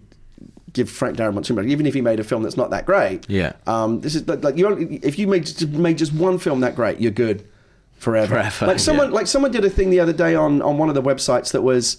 Um, if you look at all all of George Lucas, all of, all of Lucasfilm's other films, other than Star Wars and Indiana Jones, they're not really that great. Like Willow, mm. Radio Land Murders, Red Yeah. Tails. It's Like there, aren't really many other like really great films that Yeah. Lucasfilm made. Okay. But I but I made the point that's like saying what has Jonas Salk ever done besides cure polio? like once you've created Star Wars and Indiana Jones, you're pretty much You're right. good for like that. You don't have to make anything else. You're pretty much good for the rest of your life. You've contributed more than enough. Thank and so I made the same point about the Shawshank Redemption, and then I got this weird private message from Frank Darabont saying I don't post on that board, but I do lurk, and I just wanted to say I appreciated your comment. Thank you very much. Did you must have thought it was a wind up? No, no, no. It really, it, it genuinely was. Was I can't remember. He wrote something that I was like, "This is the the real Okay, guy." yeah. Now, when you're a writer trying to break in, you will jam your finger into any little crack that opens. that you think. And so I wrote back saying, "Hey, I really appreciate that. I'm a, I'm, a, I'm an aspiring writer. If you have any advice for me," and he said, "Come to my house, Oh, and, well, and. I'll talk to you about writing." I was like, "This is brilliant." So I went to Frank Darabont's house, and he was a lovely, lovely man. Yeah. And I sat with him for a bit. Um, and I remember saying to him, actually, no, I can't tell you that part because that's super secret. But, um, but I remember saying to him, uh, talking about the terror of the blank page. Like when Mm. you try to sit down and create something and you look at the blank page, and that's when that voice starts up. You're terrible. You can't write. Everyone's going to hate this. Yeah. You're an imposter. Everyone's going to realize that you're a fraud. And and he said, "Yeah, I know. It's terrible, isn't it?" And I was like, "Wait, hold on a minute. That you wrote the Shawshank Redemption." He was like, "Yeah, it never goes away." Yeah. Like it doesn't matter what you've done. The next script that I sit down and write, I'll go through that exact same process. You're a fraud. People are going to realize that you just got lucky that one time. Yeah. And it's it's a real thing. It's called imposter syndrome. And I remember thinking, like at the time, I don't know if that makes me feel better or worse. That even the best and most accomplished people in the industry go through it. Yeah. Or it, that's kind of depressing to think no matter how much you accomplish, you'll always be haunted by that. But I actually think it's what keeps you honest. The fact that the, the, the voice that's telling you you're going to suck and no one's going to like this next thing. Like I've got this book coming out. This is, I promise I'm not playing, but they have this book coming out, and I'm terribly, terribly nervous about it because what if people don't like it? And you make yourself every time you have a. fi- I went through this with Eli. I went through it with After Earth. I'm sure it'll, you know with Star Wars down the road. Like every time you contributed to something creatively, Yeah. you put yourself out there and you make yourself vulnerable in a way that you don't do in any other field. And I actually came to look at my years as a critic very differently because I Yeah. a very, very. Once you've seen how the sausage is made and how much hard work goes into the creation of something, you, I, I, I came to have a very different view of like how criticism works. and I have very yeah. little time for the. I have, a, I have a lot of time for like informed criticism, and I think that people that write good analysis of like films or games or whatever contribute something to the culture, and they they help us come to a better understanding of the medium, and they help make films better and Yeah. games better. But I have no time at all for like the drive-by snark of the internet where people just take kind of te- ch- take cheap pot shot- shots at things and Yeah. move on. Like when people say, "Oh, I could have made a better movie than that." Really? Honestly, try it. Even a real, even a mediocre film is really, really hard to make, and it's Yeah. actually a minor miracle when a good film is made. It's really, really hard.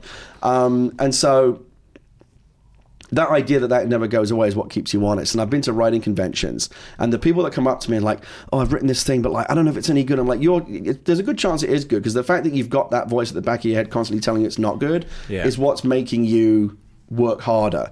It's when the guy comes up to you and says, "I've written a script, and this is the dog's bollocks." And it, you don't need to change a word of it. It's the best script ever written. I guarantee you that script is probably crap, and that guy is not going to work in the business at all because He doesn't have that voice. Well, it, it, well, it, it's also just the idea that one, I guarantee once that once your script goes into the Hollywood system, it's going to get pulled apart, torn apart. You're going to get 50 pages of notes. Mm. Yeah. And if you're not able to deal with that, as many writers aren't, you're not going to last five minutes in that Yeah. business. So I'm still haunted by that idea of I'm terrible, I'm going to suck. But I think like.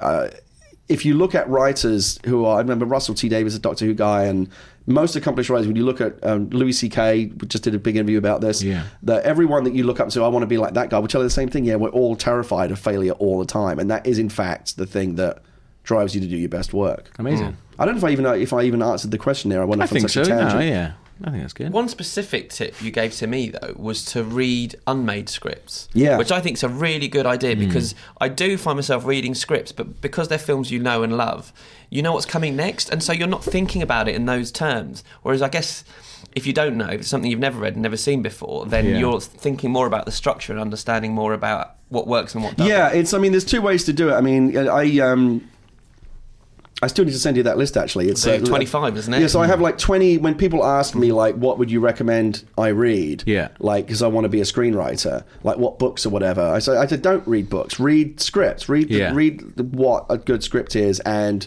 you'll just hopefully through osmosis just learn what works and what doesn't. Yeah. And there's like a list I've got of like 20 scripts, some of which have been made, some of which haven't been made.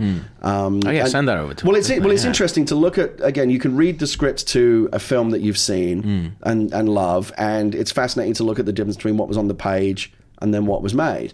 But if you want to get a sense of like how a script really works, because again, a film, a, a script isn't the finished product. Hmm. All it, it's a blueprint. It's it's meant to give you a sense of what the finished film can be. And in the course of 110, 120 pages, and as few words as possible, Yeah. you have to, for a director, for an actor, for all the people that are going to make the film, evoke and paint in their mind as much of a, depi- as much of a picture of what the film is and can be. Yeah. Um, and that's really, really hard. So watching a film and then reading the script is interesting, but you won't. The, your reader of the script is going to be prejudiced by the fact that you saw the film Yeah. and what, whatever imagery. Like if you read the script to Die Hard, that's a great script to read, but you're going to see Bruce Willis running around in your head. Yeah. Um, if you read the script, like read a great unproduced script, and there's a number of ones that I could recommend.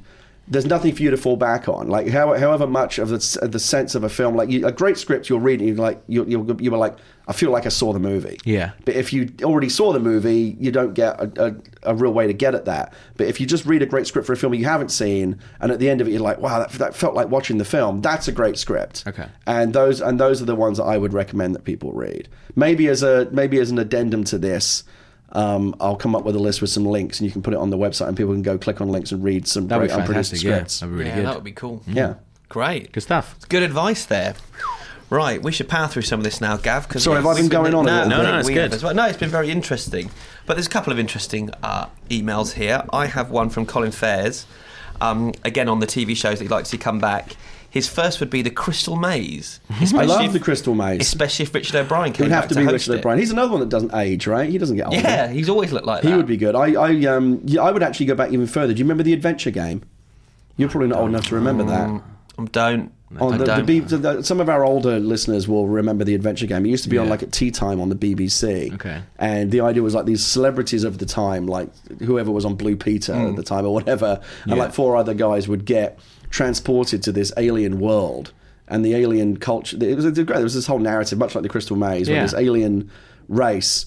They liked to test humans, and they and they liked to play games and, and do puzzles. And the and the and the, answer, and the idea was like, could you solve all these puzzles? It was very similar to the Crystal Maze, but it's Yeah. kind of a, a precursor to it. But yeah, I'd love to see both of those come back. and Nightmare is another suggestion that he says. uh, Nightmare was another show like that, right? exactly like that has that. sort of come back in the last couple of years. Yeah, they've done it just- live on yeah. stage in London, which I went to see. But yeah, but with modern day effects, Mm. as Colin says, they'd look great. He's also a big Stargate SG1 fan. He'd love to see that come back. I never really watched it, so I can't Never really saw it. Yeah. No.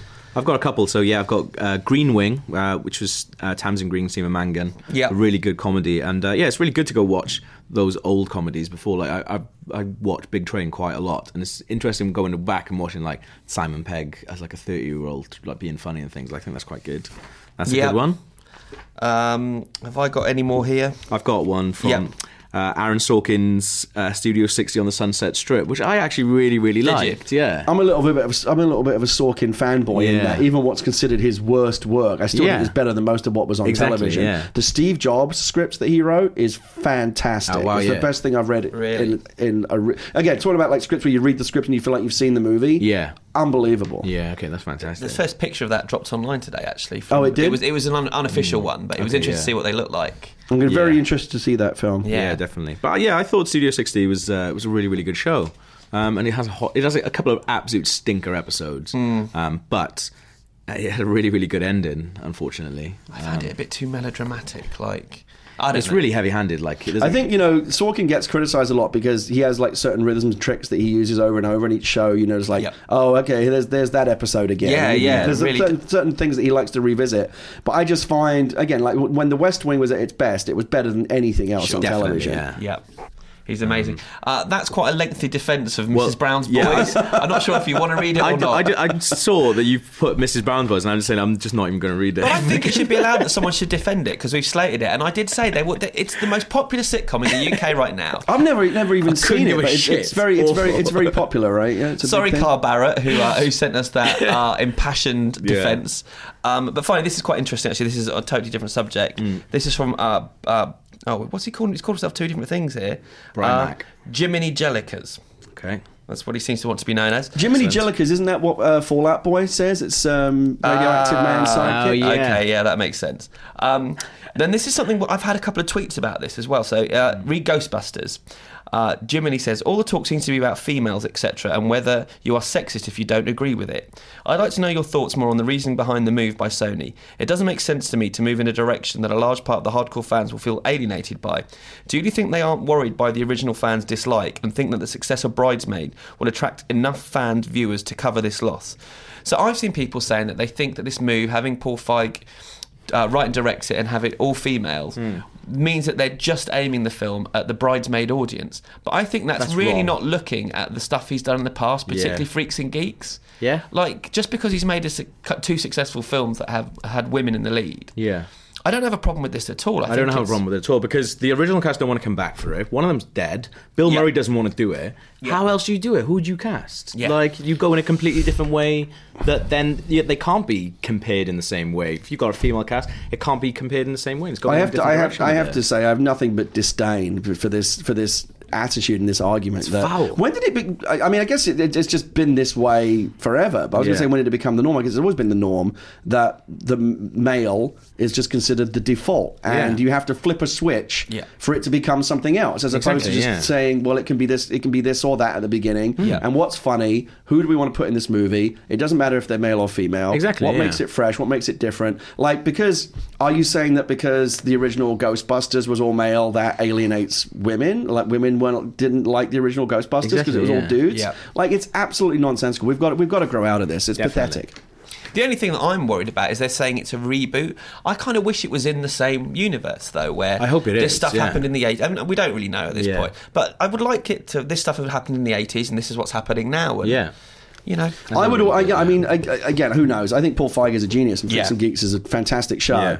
Um, my instinct on it would be, yeah, like acknowledge the the films that were made and say that this is the next generation, and they're picking up where those guys left off. Yeah. I don't. If it's a reboot, I, I mean, who knows? Who Um, knows? All I know is these women are really funny as well. Yeah, and they're exactly, they're yeah. mainly Saturday Night Live alumni, like just like the original. guys Just were, like which just is- like the original, which is Yeah. great. We've got one final piece of uh, Okay. feedback from uh, a friend of yours.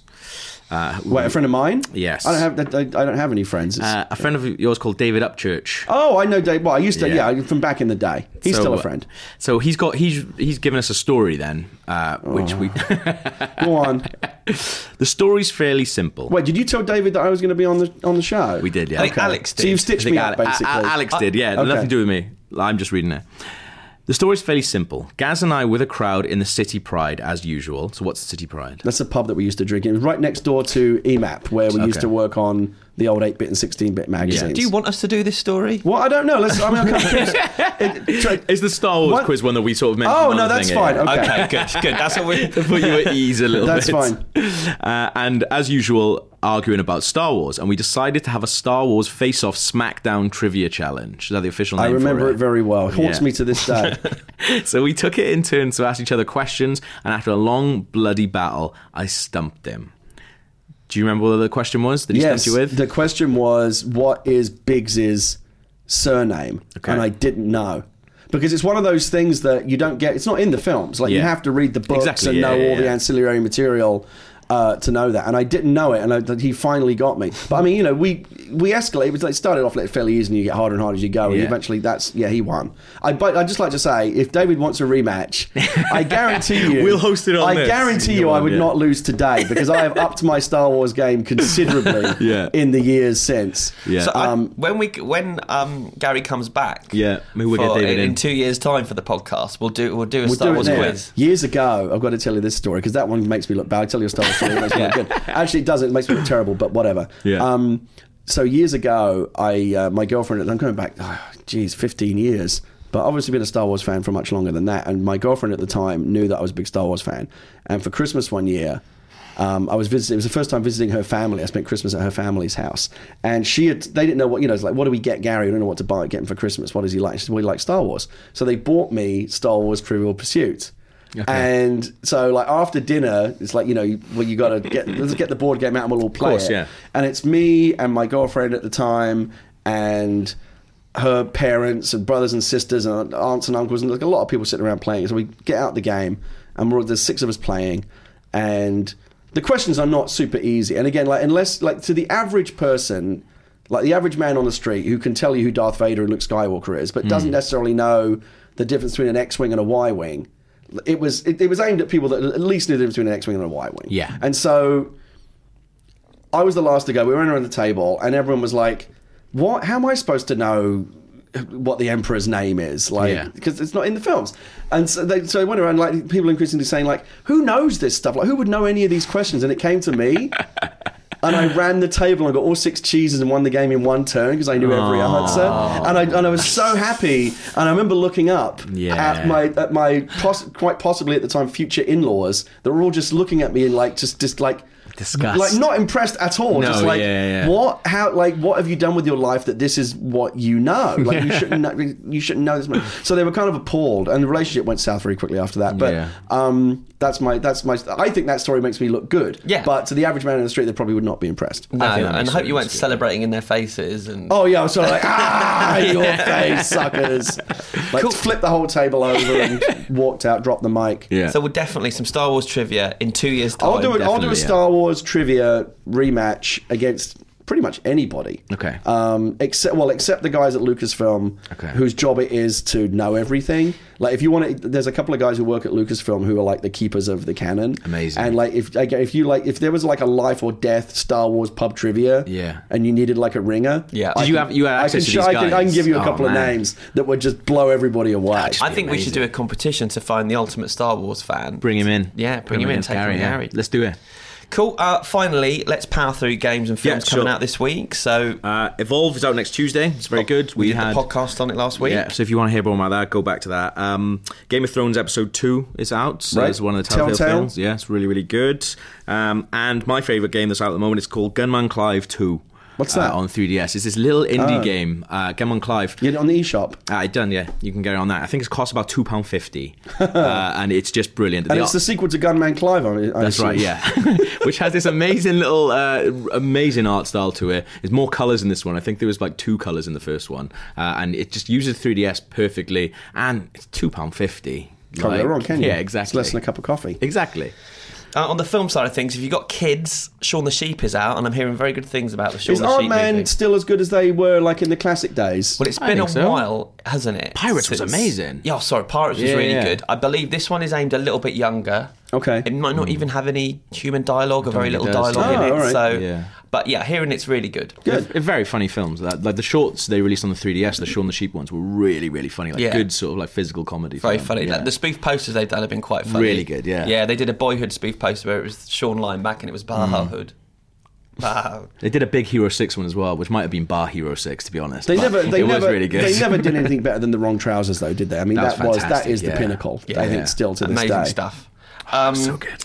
This week we've also got Selma coming out, which I've seen, the Martin Luther King movie. Yeah. Very, very powerful. Really worth a watch. Uh, very upsetting, but two and a half Oscars hours. time's got to be, isn't it? Yeah, two and a half hours though. That's really I learned a lot watching that movie. Okay. Uh, I don't know how much of it was true, but um, the interview's finally coming out in the UK. Okay. it's getting a bit of a limited release. But Oh, yeah. it disappeared from the UK schedule. Yeah. Uh, did you see that when it was? No, I haven't seen it. Although it is on net, it's, it's on just got Netflix added to Netflix. yeah. So when I get when I get back, I'll have a chance to see it. I mean, it's obviously very silly what happened with that film, and of course, it ended up probably getting more attention than it would have. I think it probably just yeah. would have came and went based on just the merits of the film. It got more Yeah. attention, but I think it made less money because it was just on so few screens. Yes, that- I mean, I think Sony will end up losing money on it, but I mean, it's obviously. I, I thought it was kind of sad what happened. And, um, I'm Usually, big- yeah. Yeah. Scary. Agreed. And I've seen it. I mean, it's it's quite funny. Yeah. It's not, not, not as funny as This Is the End, but Yeah. Enjoyable. And it just seems crazy that it, it caused all that. Yeah.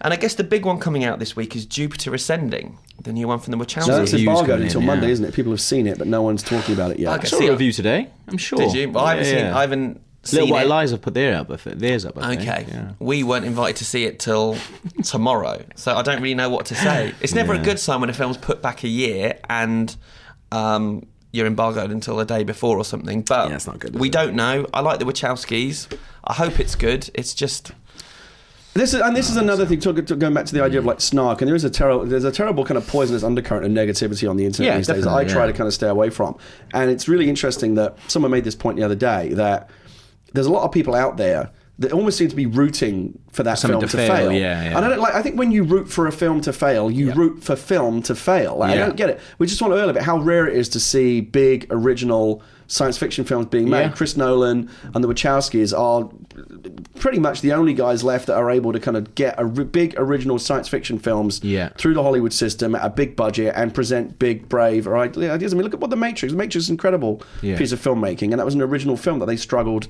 Ninety nine percent of other alternate universes, that film never gets made. Yeah. So why, in a world of you know sequels and remakes and reboots and adaptations, where we're so desperately saying why don't can't we have more original films? That Yeah. when one comes along, people just instantly just want to pile on. I don't understand that attitude. Yeah. at all. Yeah, no. If the film is no good, Yeah. Exactly. then fair enough. But we Fine. don't know that. I just don't It's- understand. Like, why wouldn't you? Why again? Why wouldn't your Give it a default chance, attitude? yeah. Why, as if you're a film lover, Yeah. why wouldn't your default mode to be hopeful and optimistic about every single film that comes out? Why don't? Why wouldn't you hope that every single film that comes out is good, Yeah. as opposed to just assuming it's going to be crap?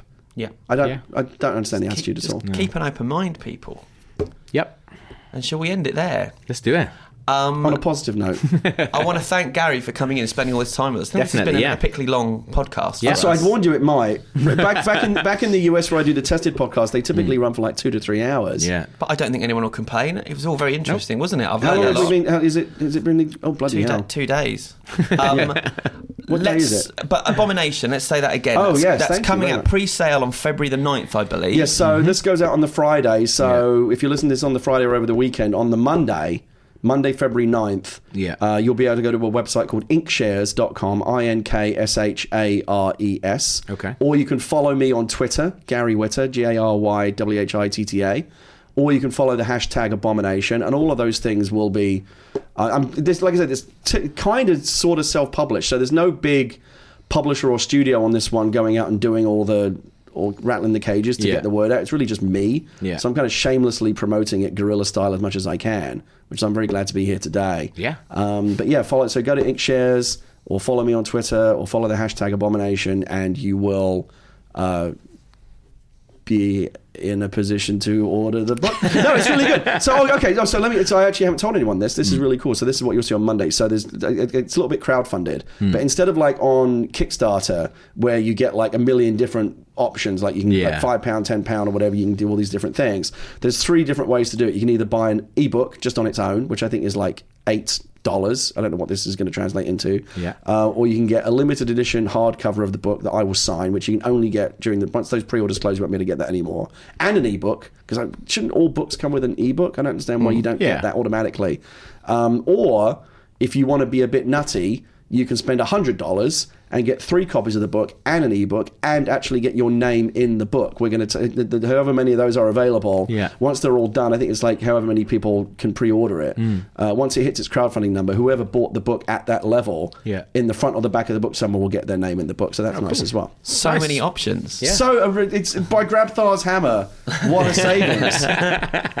Uh, so thank you so much for s- giving us your time, Gary, and chatting for I such a enjoyed long it. I time. enjoyed it thoroughly. Yeah. Um, and thank you guys for listening and watching. And uh, next week, I think we have another special guest. We do. But you know what? I don't want to say it. No. I Give me- think I'll give people. me a clue. I think people should go and watch Rebel Base, your Star Wars show, because they'll find out in there, won't Ooh, they? ooh, I know who it is now. I'm not going to say that. Why don't you do a clue? Why don't you do a clue? Um, Yeah.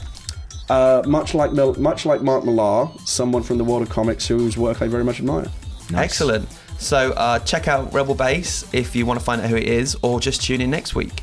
Uh, but for now, thank you for watching. Thank you. Cheerio.